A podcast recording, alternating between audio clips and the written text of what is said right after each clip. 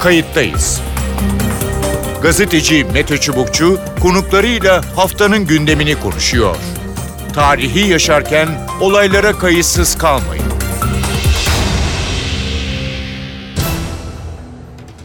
İyi günler. Kayıttayız. Yılbaşı programıyla birlikteyiz. Ben Mete Çubukçu, editörümüz Sevan Kazancı. Acısıyla tatlısıyla bir yılı daha geride bırakıyoruz. 2022'yi uğurluyoruz. Yeni umutlarla yeni bir yıla merhaba diyoruz. 2022 yılı sancılı, acılı geçse de yüzümüzün güldüğü, iyi ki dediğimiz anlar da oldu. Yılbaşı özel programında 2022'nin muhasebesini yapıp yeni yıldan beklentileri ele alacağız. Kayıttayız Yılbaşı özel programının konuğu oyuncu, yönetmen, tiyatrocu Ahmet Mümtaz Taylan olacak. Programımıza hoş geldiniz ee, ve teşekkür ediyorum kabul ettiğiniz için. Ee, yılın son kayıttayız programı sizi ağırlayacağız. Ee, eminim ki renkli bir son programı olacak. Ee, böyle zor geçen bir yıldan sonra e, bakalım evet. hem bu yıl hem önümüzdeki yıl için neler diyeceksiniz. Nasılsınız? Sağ olun sevgili dostum. Bizim kolay geçen yılımız olmadı uzun yıllardır. Dolayısıyla alışığız zorluğa. Sorun gelsin hiçbir şey olmaz. evet. Tabii şimdi biz hani şimdi e, yeni söylem hani yaş almak deniyor. E, yaş alanlar ya geçmişe döndüğünde Türkiye'nin belli dönemlerinde hep bir zorluklar oldu değil mi? E, zorluğu olmayan dönem mi var canım? Hangi yaş kuşağını sorarsanız sorun. Şimdiki e, tabirle boomerlardan başlayıp Z kuşağına kadar herkes çileli bu ülkede. Evet, evet. Peki nasıl geçti 2022 kendi adınıza? Valla düşe kalka, ite kaka, dayak yiye yiye geçti işte. Yani uzun yıllardır olduğu gibi. Evet.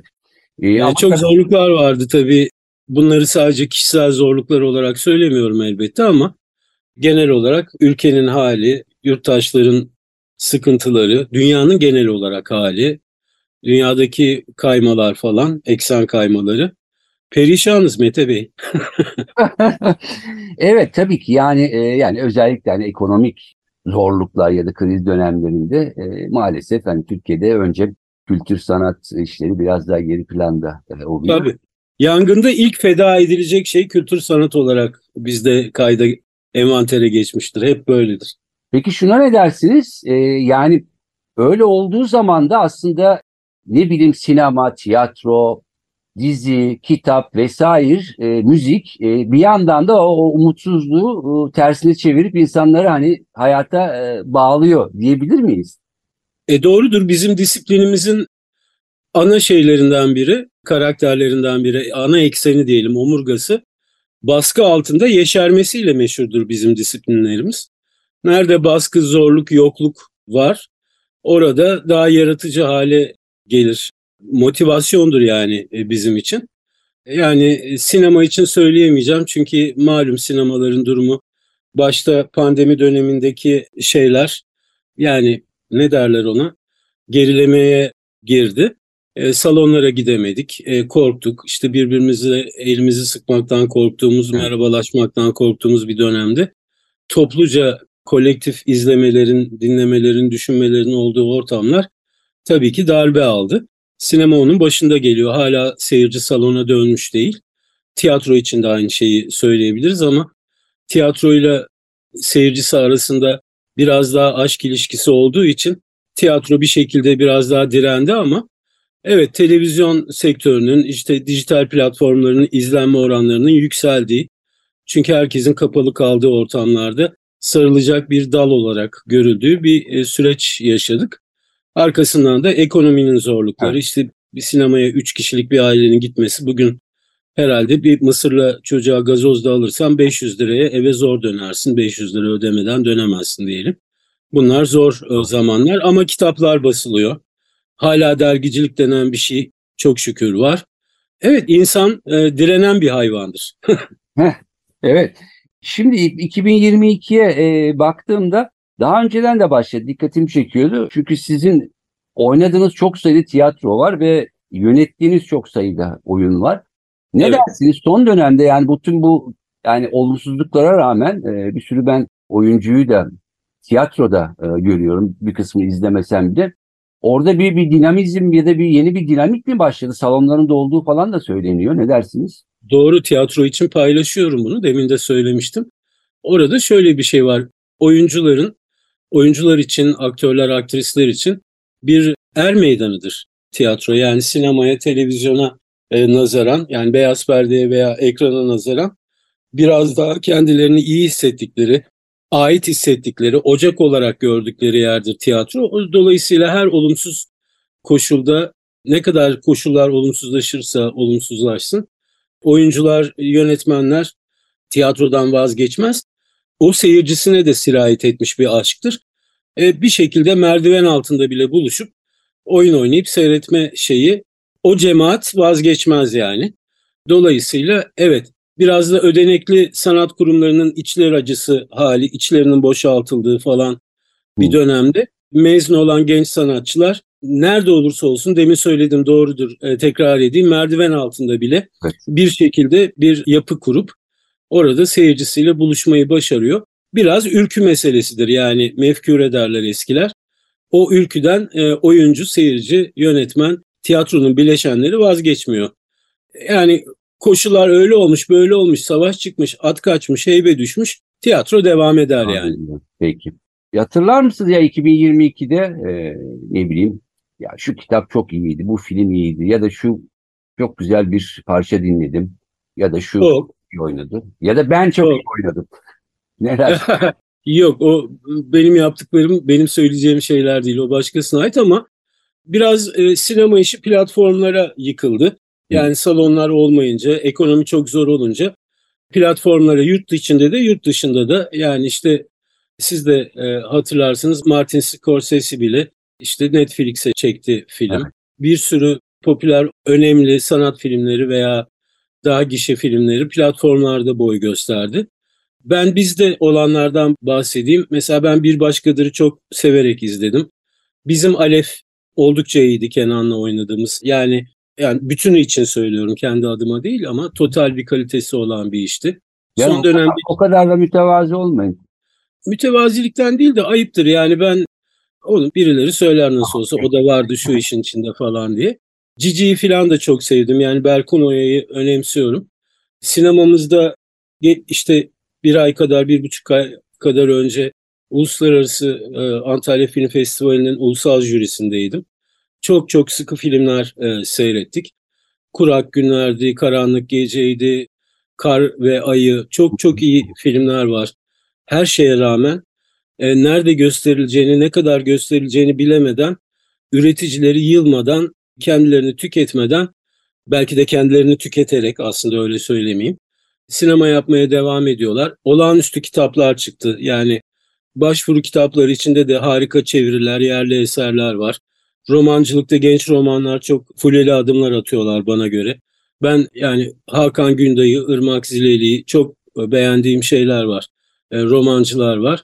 İşte Orhan Pamuk'un yeni kitapları iyi gidiyor yani evet. orada her şeye rağmen umudumuzu sürdürmemiz için çok çok çok sebep var. Moralimizi bozan şeyler ne kadar çoksa bizi düşüren şeyler ne kadar çoksa müzikte de bakın bir albüm çıkartmanın imkansızlaştığı bir dönemde Spotify'dı, şuydu, buydu, YouTube'du.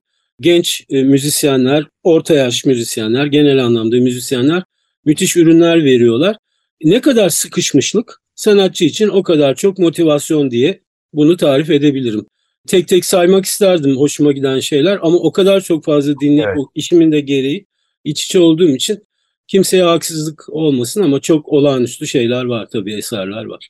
Yani e, Çetin Altan'ın rahmet dediği gibi enseyi karartmamak. Karartmamak lazım e, tabii. Gerekiyor tabii. ve devam ediyor. Peki şimdi... Meteciğim bizim öyle bir şey iznimiz yok. Yani karartmak olmaz. Başka da yani istersen karartabilirsin sanatçı için. Yani bizim disiplinlerle uğraşan insanlar emekçiler için öyle karartma lüksü yok. O bir lükstür bize bize de verilmemiştir. Biz işimize bakarız. Çok kısa peki.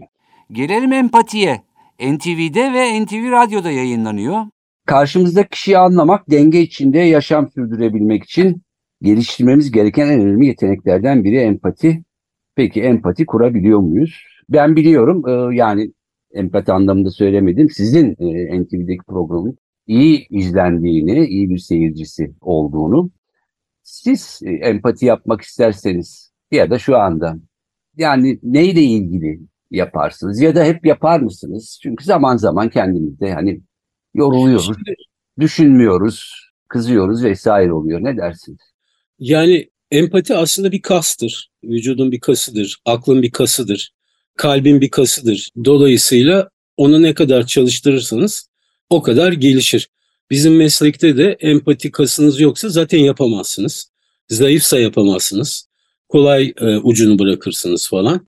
Başkasının, başkalarının dertleriyle değerkam olmak, sadece kendi çocuklarını değil, başkalarının çocuklarını da seviyor olmak gerekir. Başka türlü bizim yaptığımız işi yapmak mümkün değildir. Ben hiçbir zaman empati kurmayı aklımdan geçirmem çünkü o benim hayatımın bir parçası. Sağ elimle bardağı, sol elimle bardağı tutarken nasıl düşünmüyorsam su içmek için, empati kurmak için de bir özel çaba sarf etmeme gerek yok. O benim motor hareketlerimden biri. Sadece benim değil, benim gibi e, bu disiplinlerde çalışan bütün arkadaşlarım için geçerli olan bir şeydir. Empati acıyı azaltır çünkü paylaşıldıkça azalan bir şeydir. Ya da azalması da tahammül edilir hale gelir. Ülkemizde empati duymak için başta dezavantajlı gruplar, memleketin hali, ekonomisi, sosyolojisi, siyaseti dahil onlarca e, başlık var. Bunların her birini sadece gözlemliyor olmak, haberleri izliyor olmak, sosyal medyadan günlük hayatı takip ediyor olmak bile empati kasınızı Evet. bir Herkül'e dönüştürebilecek kadar çok çalıştırıyor. Ben de orada emeğimi, aklımı, duygumu esirgemeden ilerlemeye çalışıyorum. Çok şey var. Yani kız çocuklarının okutulup okutulmaması meselesini 2022'de maalesef hala tartışıyor olmamıza. E işte asgari ücretle yoksulluk sınırının altında yaşayan insanların nasıl hayatlarını sürdürdüğüne dair her dakika düşünmemiz, çözüm aramamız, dertlenmemiz, bir ucundan tutmamız gereken onlarca sorunumuz var. İşimizi, bizim işimizle bunların üstünde durmak biraz daha şanslıyız yani. Çünkü dokunabileceğimiz noktalar var insanların hayatına. Orada maksimum biçimde o faydayı sağlamaya çalışıyoruz. Becerebildiğimiz aklımızın yettiği kadar. Evet. Peki sorularıma bakıyorum. Güzel. Empatiden memnunum yani e, onu da söyleyeyim. Empati Şafak'la Mahper'in Şafak Bakkalbaşoğlu ile Mahperi Uçar'ın birlikte geliştirdikleri bir formattı. Aşağı yukarı bir, bir buçuk senedir konuşuyorduk zaman zaman. Nihayet NTV böyle bir programı ekrana getirmeyi düşündüğünde de giriştik. Memnunuz sonuçlarından. Şu ana kadar 21 tane galiba program çektim. Bu senede devam edecek yani önümüzdeki senede devam edecek gibi görünüyor. Bir mani yok. Herkes memnun. Seyredildikçe belki işte problemlerimizi, dertlerimizi paylaştıkça meselelere biraz daha dikine bakmak, günlük hayatın içinde gözcüyle görüp geçtiğimiz e, şeylerin biraz dramaturjisini yapmak, başkalarının dertleriyle ilgilenmek bize de sağaltıcı bir etki sağlıyor, kazandırıyor. E, Bunu iyi kullanmaya çalışıyoruz. Şimdi oraya gelen insanları sadece dostlarımızı sadece popüler kültürün ikonu olup olmamaları veya bir parçası olup olmamalarıyla değil, günlük hayatımıza, sosyal hayatımıza, düşüncemize e, katkıları ölçeğinde davet ediyoruz. Dolayısıyla e, gelen herkes sözü dinlenir, ne diyeceği merak edilecek insanlar. Bir başka e, kısmı da onları ekranda veya işte basında, yazılı görsel basında takip ettiğimiz bağlamları dışında tas tamam kendileri olarak görüyoruz ve kişisel düşüncelerini, e, toplumun meseleleri, dünyanın meseleleri hakkındaki kişisel görüşlerini rahat, geniş ve sakince aktarabildikleri geniş zamanda bir ortamda ağırlıyoruz. Öyle olunca aslında çok tanıdığımızı zannettiğimiz, bildiğimiz zannettiğimiz insanları da bir kere daha tanımış oluyoruz. Empatinin konuklarıyla da öyle bir e, ilişkisi var. Sadece izleyeniyle değil. E zaten empati deyince bu geniş kucaklayıcı bir mefhumdur. Şeydir yani. Hepsini içeren bir şekilde yapmazsanız yapmayacaksınız. Yani hem empatiden bahsedeceksiniz hem onda Evet. eksik olacaksınız. O kıyamet olurdu. Evet çok çok gerçekten e, önemli. Yani ara sıra yani kaçırdığımız e, olsa bile hep bir başkasının e, yerinde olduğumuzu zaman zaman hatırlamak birçok alanda belki e, hem kendimizi, vicdanımızı, insanlığımızı, aklımızı biraz da kendimizle hesaplaşmamızı da e, diri tutacak gibi görünüyor. Peki 2023'te var mı planlanan ya da yapacağım ya da şunu hayal ediyorum e, dediğiniz bir şey? Valla hayaller çok Tanrı'yı güldürmek için de yapacaklarımı söyleyeyim kesin olanları. Bir kere empati devam edecek. Şahsiyet dizisi iki buçuk üç yıl önce yayınlandı. Birinci sezonu Haluk Bilginer'in oynadığı, Hakan Günday'ın yazdığı ve Onur Saylan yönettiği e, iyi bir platform işiydi. Çok olumlu dönüşleri oldu seyirciden. Onun ikinci sezonu çekilecek. Hemen Ocak'ta başlıyor çekimleri. Bu sene Şahsiyet'in ikinci sezonunda tamamen tamamında oynayacağım. Çünkü birazcık işte kişisel sebeplerle ana akımdan yani Free TV'den bir kısa bir zaman için uzak durmam e, gerekiyor. Öyle bir planlama yaptım. Bir yorgunluk var çünkü biraz e, nitelik olarak daha yoğun işlerde emeğimi kullanmak istiyorum. İşte şahsiyet, empati ve bir yapım şirketi kurduk. Dizi, film, sinema ve belgesel çekmek üzere. Onlarla ilgili geliştirdiğimiz projeler var. Bitmiş olanlar, yavaş yavaş uygulama kısmına geçeceğimiz işler var. Onların başında duruyorum. Orada aklımı, birikimimi kullanmaya çalışıyorum. E, yazdığım birkaç şey var yastık altında. Onları bitirebilirsem belki bir ve bir kitap 2023 sonuna kadar belki okuyucuya ulaşır. Daha fazlası da burnu büyüklük olur benim gibi bir vasat birisi için. İşte şimdilik Tamam. bunlar yani. Kitap derken? E bir kitabım vardı. Kitap e, var e, bildiğim kadarıyla. Evet bir de olabilir. bir novella var. Yani bir kısa roman diyebileceğimiz e, bir şey. Biraz da işte olgunlaştığı zaman artık yavaş yavaş arkadaşlarımla paylaşacağım. Yayın evimle paylaşacağım. Onun üstünde çalışıyorum. Tabii ki senaryolar var. Her zaman yazıp yazıp uğraşıp aylarca. Bir oyun var. Bir kısmı çıkmış olan tiyatro oyunu. Bunlar var. Ama işte bu- bunlar çok somutlaştıkça paylaşılması gereken şeyler. Yoksa gelecek müziği olmasın şimdi uzun uzun vakit kaybettirmeyeyim size. Şunu soracağım. Yani siz mütevazi bir sanatçı, oyuncu olduğunuzu e, biliyorum. Mesela sokakta izleyici, seyirci karşılaşıyorsunuz e, ya da vatandaş sizi en çok nereden hatırlıyorlar zaman zaman? E, ne dersiniz? Yani şöyle söyleyeyim. O kuşaklara, yaş kuşağına göre değişir. Ben tabii çok çalışan birisiyim. Son hatta bu konuda zaman zaman eleştirildiğim de olur. Bu adam çok fazla yüzüne eskitiyor. İşte niye her şeyde çalışıyor falan diye. Neden çalıştığımı, neden çok çalıştığımı anlatmak isterim ama çok özel onu arkadaşlarımla paylaşıyorum. Yani çok çalışıyorum çünkü çalışarak hayatını sürdürebilen birisiyim. Bir birikimim falan öyle bir şansım yok. Biz bir evlat yetiştirdim. İşte üniversiteyi bitirdi falan. Çalışmamız lazım. Bir de başka bir şey de bilmiyorum. Yani çalışmaktan başka ne yapıldığını da tam bilmiyorum. Ben görgüsüz gibi çalışan birisiyimdir e, yani genel olarak. Sokakta çok gençler Leyla ile Mecnun'dan İskender Baba diye sarılırlar, gelirler. Büyüdükçe yaşları seyircinin onlarca dizi var bilmiyorum. Hani bir kere biliyorsunuz bizim diziler kiloyla Orta Doğu'ya, şuraya buraya, MENA bölgesine veya Arjantin'e, Avrupa'ya gitmeye başladığı için her tarafta gerek orada yaşayan Türkler gerekse artık yabancılar çok yoğun bir şekilde dizi seyrediyorlar. Kimin nereden tanıyıp sesleneceği belli olmaz ama karakterlerimin oynadığım ka- 20 sene öncekinin bile adını unutamıyorum. Çünkü aniden bir yerden Bayram Baba falan diye seslenildiği zaman o ben değilim demiyorum. Dönüp bakıyorum alışmışım yani onlara. E, öteki işte çok dizi var. Hangi birini söyleyeyim? Bir şekilde ama şey de var. Yani rejilerimi seyretmiş olanlar var. Asbel kadar kitabı görmüş olanlar filan da var. Programlardan da var. Çünkü ben bilmem biliyor musunuz 50 bölüm İstanbul Hesabı diye bir program da çekmiştim bir Evet. platforma. Flanörler de tanır yani herkes bir şekilde selamlaşmak ister. İşte ben de tabii mutlu oluyorum. Bizim işin başka bir fazla neması yok yani biliyorsunuz.